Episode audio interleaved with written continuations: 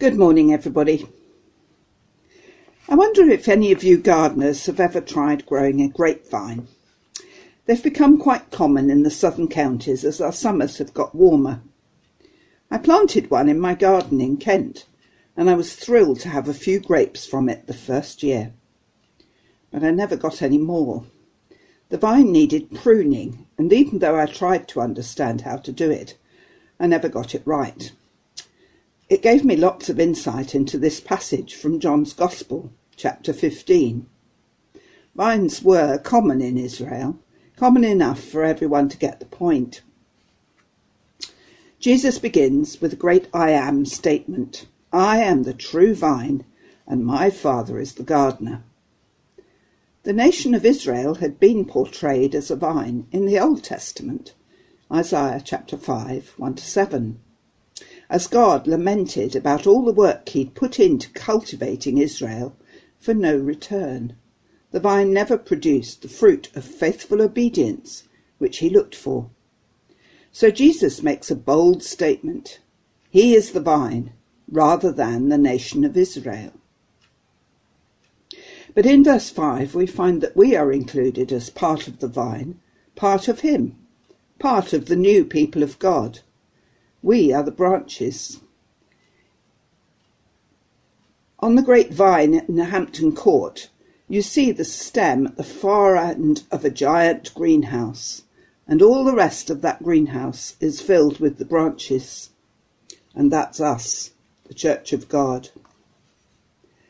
Now, the point of being a vine is to bear fruit.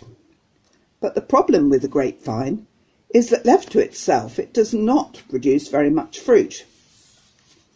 It grows vigorously with masses of branches and leaves, but any grapes are small and don't get ripe. The energy goes into all that leafy growth, and that shades whatever grapes there are from the sun. And that's why pruning's so important. If you don't trim the branches, you end up with a lot of leaf, but no grapes. The skillful gardener carefully cuts away all the side shoots that are not needed, so that each branch is clean.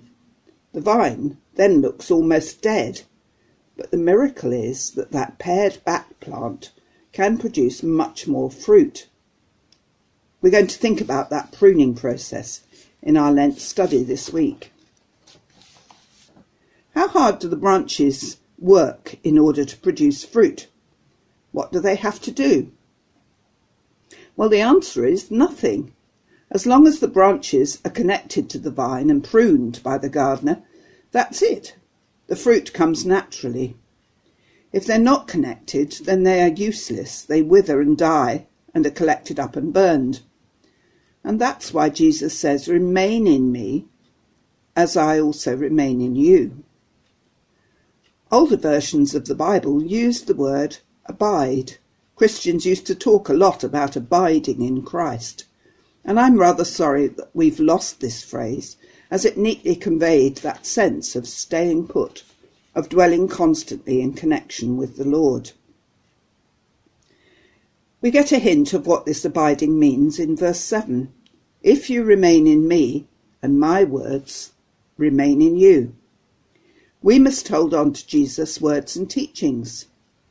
Not just those recorded in the Gospels, but surely the words and teachings of the whole of the Bible, because Jesus was involved in the giving of those words of God, both before and after his earthly life.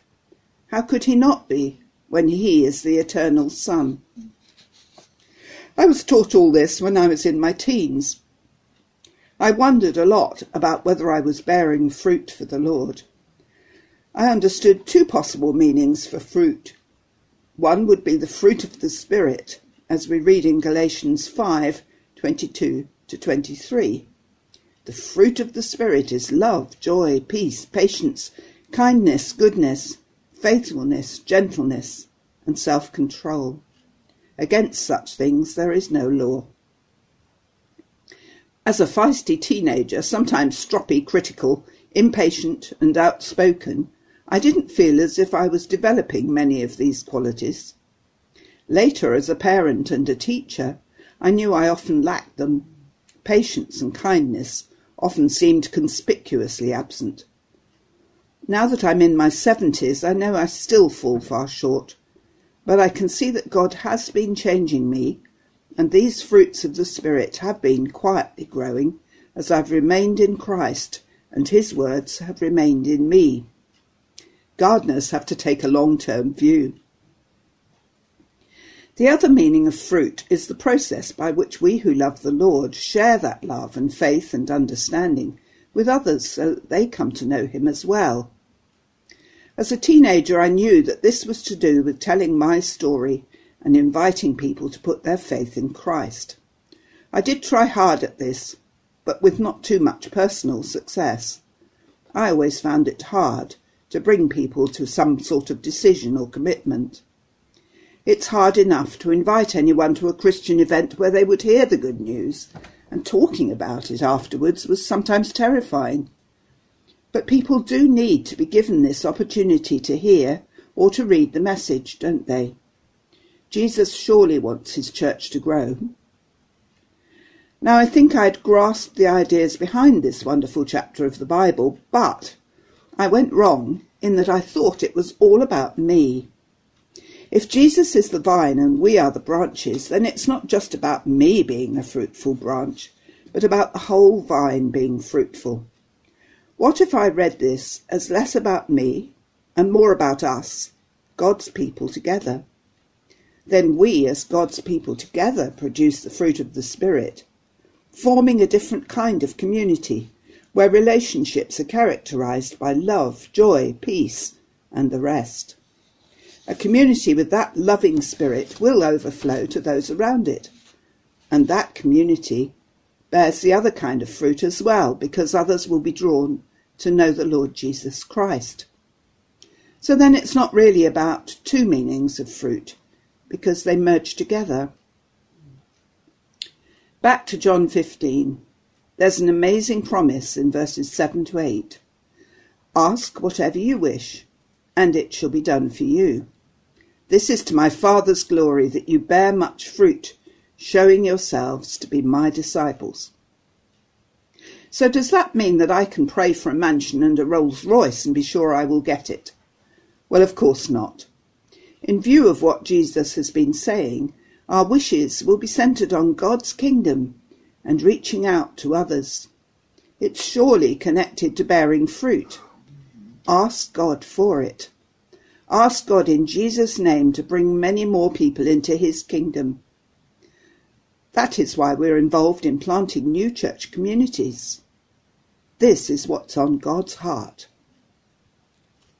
Amen.